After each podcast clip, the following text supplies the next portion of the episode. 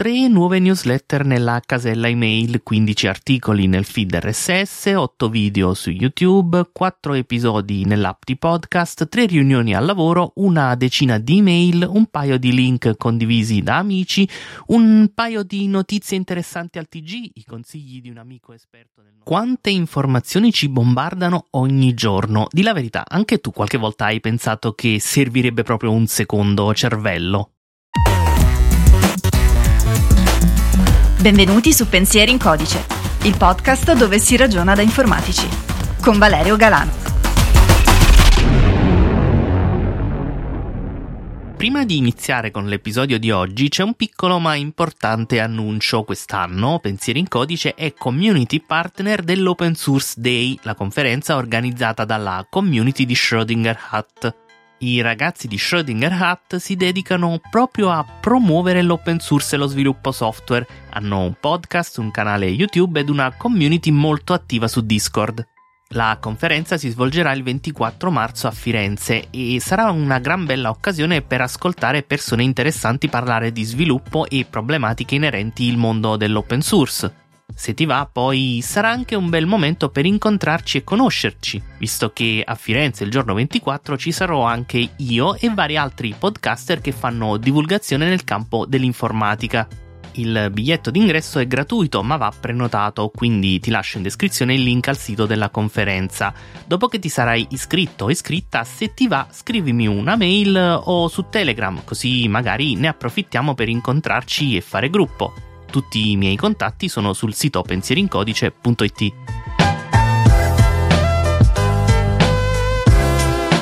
Tornando all'argomento di oggi, se sei sul canale Telegram di Pensieri in Codice saprai che sono mesi che mi lamento del fatto che non riesco a trovare il tempo per fare tutto quello che vorrei. Il lavoro, gli impegni, gli imprevisti è un continuo, servirebbero giornate di 48 ore e ti sarai anche resa o reso conto che questa mia situazione sta influendo parecchio e soprattutto sull'uscita di pensieri in codice, che si è fermato per un po' e ora stenta a ripartire in maniera regolare. Ebbene, forse mi sono imbattuto in qualcosa che potrebbe essere d'aiuto per migliorare questa situazione e non solo per il podcast ma anche per la qualità della vita in generale. E siccome credo di non essere l'unico ad avere questo tipo di problemi, a sentirsi un po' sopraffatto dalla mole di informazioni che arriva ogni giorno, ho deciso di condividere con te la mia scoperta e anche questa prima fase del percorso, sperando che sia effettivamente efficace quanto sembra. Se quindi qualche volta ti è capitato di sentirti come me negli ultimi mesi, beh, chissà che quanto sto per dirti non possa tornare utile anche a te. Iniziamo con un po' di contesto, giusto per farti capire qual è stato il mio punto di partenza, la situazione da cui ha preso piede il cambiamento che sto attuando. Lavorando come consulente freelance, libero professionista e volendo svolgere anche tutta una serie di attività extra lavorative come lo studio, la produzione del podcast, vari hobby e naturalmente le faccende personali, già da tempo ho adottato e affinato e personalizzato un mio sistema di pianificazione del tempo. È infatti dal 2015 che gestisco tutte le mie attività attraverso un'app, Todoist, della quale ho già parlato in un vecchio episodio e nella quale implemento un mix di varie tecniche che considero il più adatto alla mia situazione.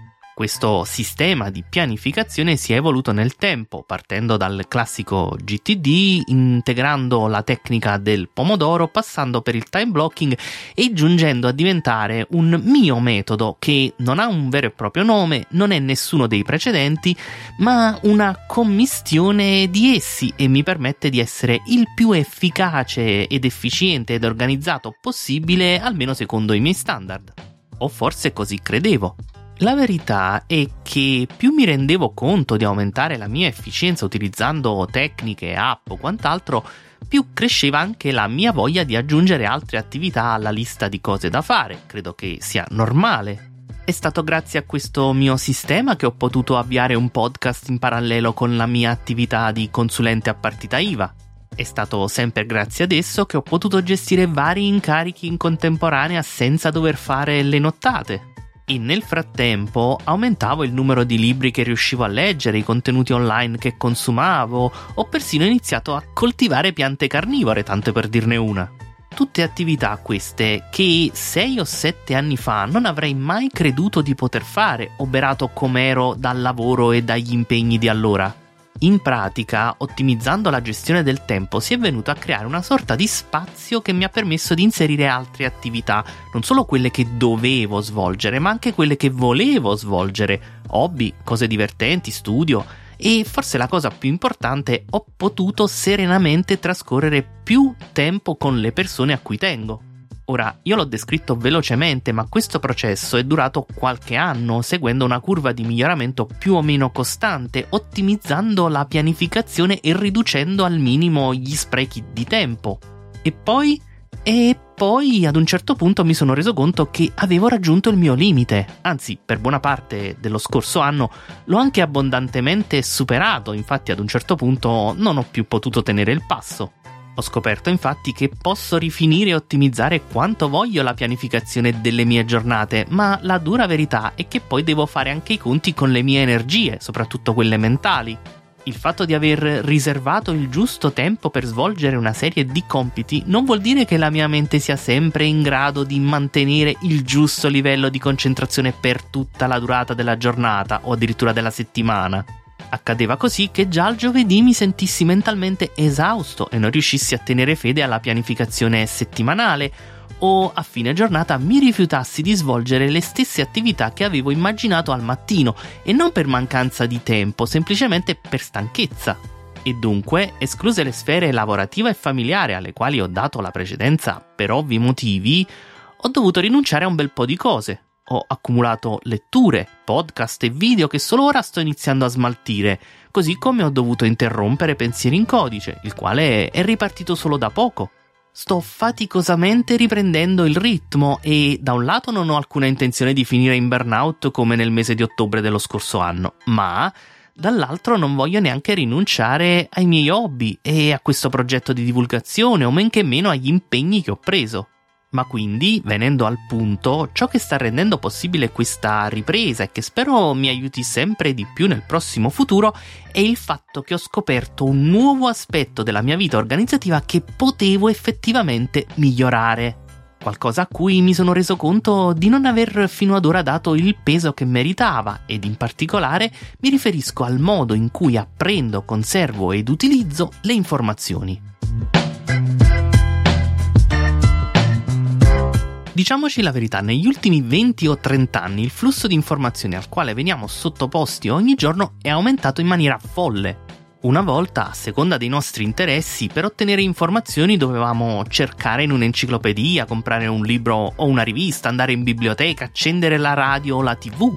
Oggi invece è chiaro a chiunque che abbiamo accesso a tutte le informazioni che vogliamo in ogni momento della giornata. La tecnologia che ce le rende disponibili è progredita a vista d'occhio e noi chiaramente ne abbiamo approfittato, saremmo stati pazzi a fare altrimenti. Il problema però in tutto questo è che il nostro cervello non ha avuto il tempo di adattarsi a questa abbondanza informativa ed il risultato di ciò è che spesso si sente sommerso, stressato oltremodo e fatica a mantenere e sfruttare così tanti dati nel migliore dei modi. Ti lascio un link in descrizione, ma non serve andare a scomodare neuroscienze e ricerche scientifiche per capire quanto sia vera questa affermazione. Quante volte ti è capitato di sentire o leggere una qualche informazione pensando quanto sia interessante e poi semplicemente perderla dalla mente? Quanti pensieri hai formulato mentre eri sotto la doccia, in auto, in attesa dal dentista, per poi scoprire dopo qualche ora che ogni ricordo in merito era completamente sparito? Quante volte ti è stato necessario ricostruire delle conoscenze che già avevi utilizzato in passato e delle quali già avevi appreso degli aspetti, ma che hai dovuto ricercare e rivedere da capo. Beh, a me è capitato spesso, molto spesso, e non parlo solo di informazioni pubblicamente reperibili online, ma anche di cose private o di lavoro, una ricerca appuntata su un foglio di carta, un documento fiscale o medico in archivio, una procedura sepolta tra mille pagine di un manuale, gli appunti di una riunione di inizio mese. Le informazioni arrivano da internet, dal mondo reale o persino dalla nostra stessa mente, perché no se si tratta di sensazioni, idee o pensieri. e tutte passano inevitabilmente dal nostro cervello al quale noi affibbiamo l'arduo compito di memorizzarle e restituircele al momento del bisogno. Beh, evidentemente per me questa cosa non funziona. Anzi, credo che siano veramente pochi quelli che possono permettersi questo lusso. E infatti tutti noi abbiamo i nostri metodi per porvi rimedio, no? Ad alcuni semplicemente magari la cosa non interessa e si lasciano scivolare tutto addosso, altri invece utilizzano quaderni, block notes, post-it, altri ancora avranno un software o un raccoglitore cartaceo. Io avevo un mio metodo fatto di un misto di quaderni, software per appunti e hard disk, ma a quanto pare non funziona troppo bene. E poi, finalmente, ho scoperto la pratica del second brain.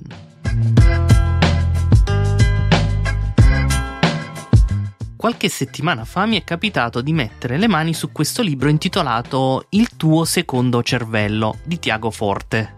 L'ho acquistato più che altro per curiosità, avevo sentito parlare di questa tecnica nel podcast Gitbar. E a proposito, se non segui ancora il podcast di riferimento per la comunità degli sviluppatori italiani, beh ti lascio il link in descrizione perché devi assolutamente recuperarlo, mi raccomando.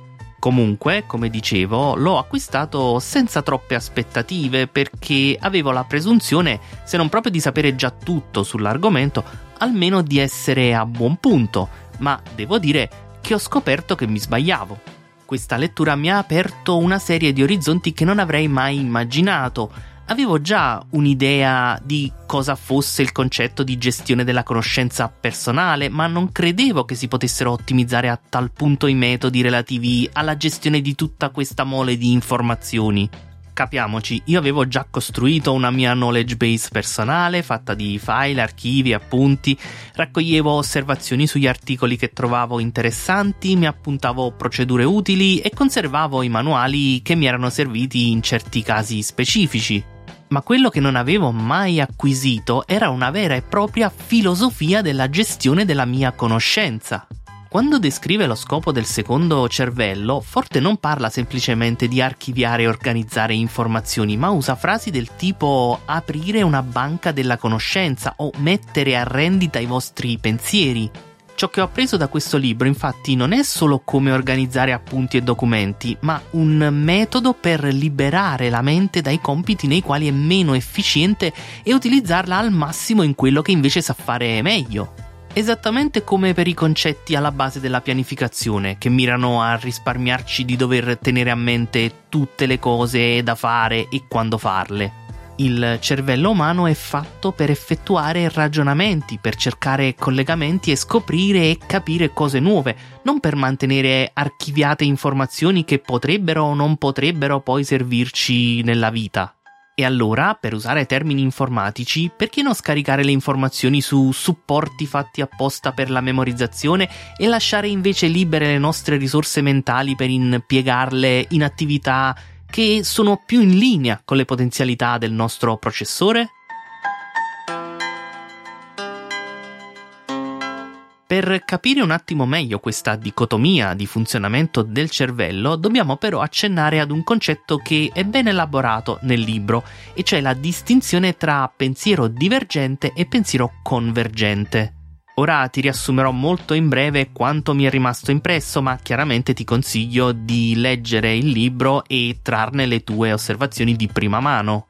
Ebbene, il concetto di base è che quando lavora sulle informazioni il cervello opera essenzialmente in due modalità, appunto quella divergente e quella convergente. Il pensiero divergente è attivo durante le fasi esplorative, infatti il cervello è in quella modalità quando incameriamo informazioni, leggiamo, ascoltiamo podcast, guardiamo video.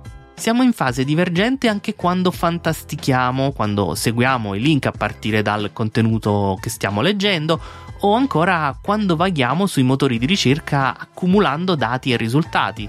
Al contrario, invece, il pensiero convergente è quello più analitico, più costruttivo, quello nel quale valutiamo i risultati della nostra caccia alle informazioni e decidiamo cosa veramente ci può tornare utile e cosa possiamo fare con il bottino accumulato. In questa modalità il cervello praticamente screma i dati in eccesso per giungere al nocciolo di cosa è davvero essenziale per noi e con i risultati di questa operazione tende a produrre altri pensieri e ragionamenti. In pratica, semplificando molto, potremmo dire che il pensiero divergente accumula mentre quello convergente fa pulizia e mette in ordine. E come potrai ben immaginare, è molto difficile compiere entrambe le operazioni contemporaneamente. Le due modalità di pensiero sono tendenzialmente in contrasto fra loro, ciò non vuol dire che sia impossibile conciliarle, ma probabilmente per la maggior parte di noi questo tentativo richiede uno sforzo che non vale la pena di essere compiuto. Semplicemente è più facile divagare quando è il momento di divagare e invece organizzare quando è il momento di organizzare rispetto a svolgere entrambe le attività contemporaneamente. Il metodo Second Brain quindi si basa proprio sul tentativo di assecondare questo semplice concetto di dicotomia di pensiero e nel farlo va ben oltre il fatto di essere un mero metodo di archiviazione. Superficialmente infatti potrebbe sembrare che si parli semplicemente di un modo per prendere appunti, ma in realtà il Second Brain è una vera e propria filosofia di produzione del sapere non parliamo solo di installare un software per raccogliere annotazioni o di riorganizzare la cartella documenti. Applicare questo modello alla propria quotidianità significa adottare un vero e proprio processo che aiuta a catturare, organizzare, distillare e poi rielaborare le informazioni alle quali già siamo normalmente esposti ogni giorno. L'idea di base è quella di sviluppare delle abitudini di comportamento che si integrino al meglio nella nostra vita, senza aggiungere alcun costo in termini di impegno. Quindi approfittare delle letture che già stiamo facendo, dei video e dei podcast che già ascoltiamo abitualmente, di tutte le fonti di informazioni che già siamo soliti consultare, ma con uno spirito un po' diverso e con un metodo ben definito che ora proverò a descrivere. Bada bene, siccome parliamo di qualcosa che è in realtà più complesso di quel che può apparire, non è certo mia intenzione esaurire in pochi minuti l'intero argomento, però voglio provare almeno a darti una panoramica di quanto estratto da questo libro. Poi starà a te approfondire direttamente dalle parole dell'autore se l'argomento risulterà di tuo interesse. Tutto ha inizio dal cercare di porre il focus su ciò che colpisce la nostra attenzione, quello che solletica la nostra immaginazione, che fa scattare in noi una riflessione o perfino che ci fa incazzare. Forte utilizza questo trigger per individuare le informazioni che meritano di essere catturate. Personalmente trovo questa regola molto intelligente perché ritengo che sia una sorta di estensione del normale funzionamento del cervello. D'altronde non è pensabile archiviare ogni informazione con la quale si viene in contatto ed in effetti quello che solitamente ci resta impresso naturalmente è anche ciò che in qualche modo ci ha colpiti. E quando memorizziamo qualcosa, il nostro obiettivo non è quello di costruire un'enciclopedia, ma è cercare di avere a portata di mano le informazioni che pensiamo ci possano tornare utili nella vita quotidiana. Quindi, perché non estendere questo meccanismo e demandare questo compito ad un supporto digitale che ci garantisca una maggiore affidabilità e al tempo stesso ci permetta di liberare risorse mentali da utilizzare in altro modo? Ora non scendiamo nei dettagli tecnici che non è questa la sede, ma mi sembra ovvio che i nostri computer e i nostri smartphone eh, equipaggiati con un buon software per appunti ed una connessione ad internet per sincronizzare il tutto possano svolgere perfettamente il compito di conservare per noi le informazioni. Tecnologicamente parlando, questa cosa può avere molto senso, ma dobbiamo anche tenere presente che nessuna tecnologia attuale funziona esattamente come il nostro cervello, quindi, dopo aver delegato a questi strumenti parte dei compiti della nostra memoria, dobbiamo subito affrontare un secondo problema, cioè come organizzare e recuperare tale conoscenza. Il metodo Second Brain ha già una sua semplicissima regola in merito, cioè ordinare le informazioni in base all'uso che si intende farne. Quello che serve oggi quindi va messo a portata di mano, quello che serve una volta al mese sarà un po' meno in evidenza e ciò che forse potrebbe servire un giorno finirà in un archivio in cui cercare quando e se ce ne sarà bisogno. Quella che ti ho riassunto molto brevemente è un tipo di organizzazione che Forte chiama con l'acronimo di PARA, che sta per Progetti, Aree, Risorse e Archivio. Non sto ad approfondire ora, trovi sempre tutto nel libro, ma in pratica si tratta di avere sotto mano le informazioni che al momento si utilizzano con maggiore frequenza e nascondere tutte le altre. Per ottenere ciò è chiaro che sarà necessario riorganizzare frequentemente questa suddivisione sulla base delle necessità del momento, ma d'altronde la tecnologia ci permette anche questo, effettuare ricerche in testi, documenti, perfino immagini o video e spostare tutti i file o le annotazioni in modo semplice e veloce. Quindi, ancora una volta, perché non sfruttare tutte queste funzionalità e risparmiare le nostre di energie?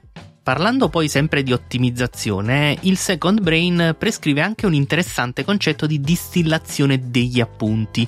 A mano a mano che le nostre annotazioni crescono, infatti, quando mettiamo mano ad un appunto, dovrebbe essere possibile capire in pochi secondi se questo può esserci utile oppure no in quel momento non possiamo collezionare pagine e pagine di informazioni e rileggerle tutte ogni volta che abbiamo il sospetto che ci possano servire. Quindi, sempre come suggerito da Forte, a poco a poco, volta dopo volta che consulteremo un nostro appunto, metteremo sempre più in evidenza parti del testo, cosa che poi ci permetterà quasi a colpo d'occhio di capirne il contenuto. Si tratta questa di una strategia per distillare il contenuto, rileggere rapidamente le parti salienti e soprattutto capire velocemente se ciò su cui ci troviamo ci interessa effettivamente in questo momento oppure no. Per i dettagli poi ti rimando sempre al libro o magari ad un altro episodio, perché no, fammi sapere se la cosa ti interessa.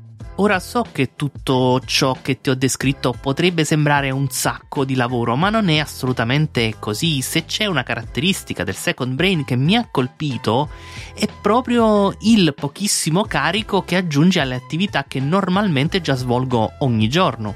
Tutto il sistema è infatti pensato per adattarsi alle abitudini di chi lo utilizza, essere portato avanti con poco sforzo e soprattutto per dare benefici sempre maggiori con il passare del tempo. Sì, perché diciamocela tutta, cosa raccogliamo a fare tante informazioni ogni giorno se poi non ne tiriamo fuori qualcosa di buono? Perché mai ci informiamo, studiamo, ascoltiamo podcast, leggiamo libri e articoli se poi non vogliamo mettere in qualche modo a frutto la conoscenza derivante da tutto questo lavoro? Beh, la conseguenza di questo accumulo di sapere è a sua volta produzione di conoscenza, che ce ne rendiamo conto o no. Le informazioni vengono incamerate, rielaborate e poi ricondivise con gli altri. Forse tu ora starai pensando alla creazione di contenuti, certo, ma non farti ingannare, non è questo l'unico obiettivo, anzi in percentuale sono ben poche le persone che mirano a ciò. La verità è che tutti noi produciamo sempre informazioni ogni giorno sul lavoro, quando creiamo documenti, presentazioni, manuali o anche semplicemente quando spieghiamo una procedura ad un collega. Con amici e parenti, quando diamo loro consigli, quando parliamo di come abbiamo risolto questo o quel problema. È una sorta di processo continuo e in questo il metodo Second Brain può aiutarci a semplificarlo, a renderlo più piacevole, migliore Riversando infatti gran parte dei compiti mnemonici sul nostro secondo cervello, al primo, quello biologico, resteranno molte più energie per fare quello che sa fare meglio, cioè individuare soluzioni, collegamenti, formulare idee e metterle in pratica nella vita quotidiana.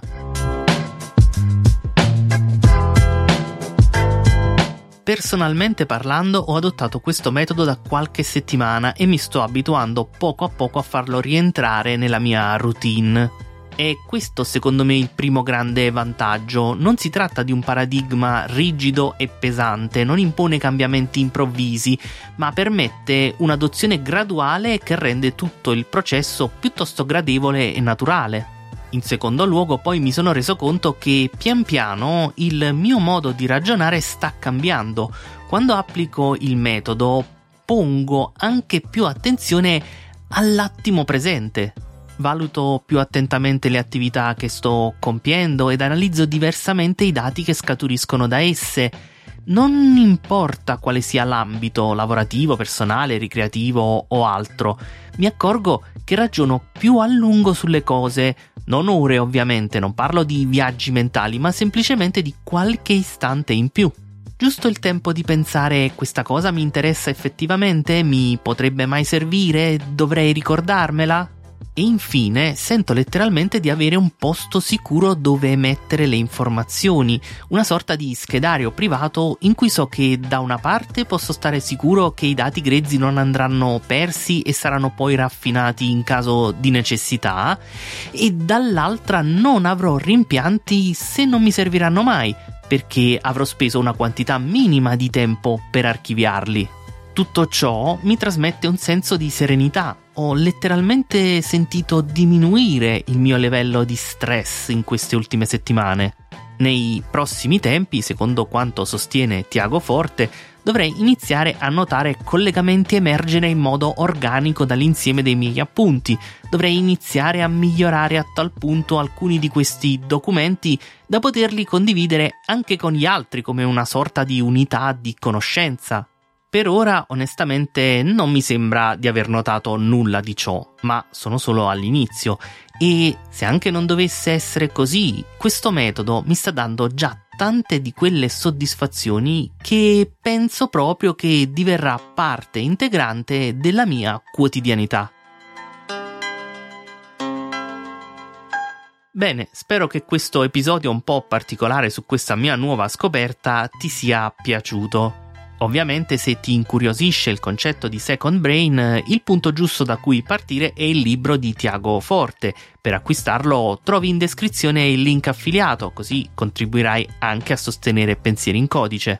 Se invece già conoscevi il metodo, già lo utilizzi o hai intenzione di iniziare, valuta di unirti al gruppo Telegram di Pensieri in Codice perché sarei contento di potermi confrontare con qualcuno, dato che io stesso sono alle prime armi. Detto ciò, anche oggi un grazie particolare va a Edoardo e Carlo che con le loro donazioni ricorrenti sono ormai sostenitori fissi del podcast. Ti ricordo che sul sito pensierincodice.it trovi tutti i link utili, gruppo Telegram, donazioni, affiliazioni, eccetera ma se preferisci sostenere senza spendere soldi, eh, puoi far ascoltare questo episodio a qualcun altro, un amico, un conoscente. Condividerlo in qualche gruppo è un ottimo modo per dare una mano. E dunque direi che non c'è altro. Quindi, come al solito, io ti ringrazio per aver ascoltato, ti saluto, ti do appuntamento al prossimo episodio e non dimenticare mai che un informatico risolve problemi, a volte, anche usando il computer.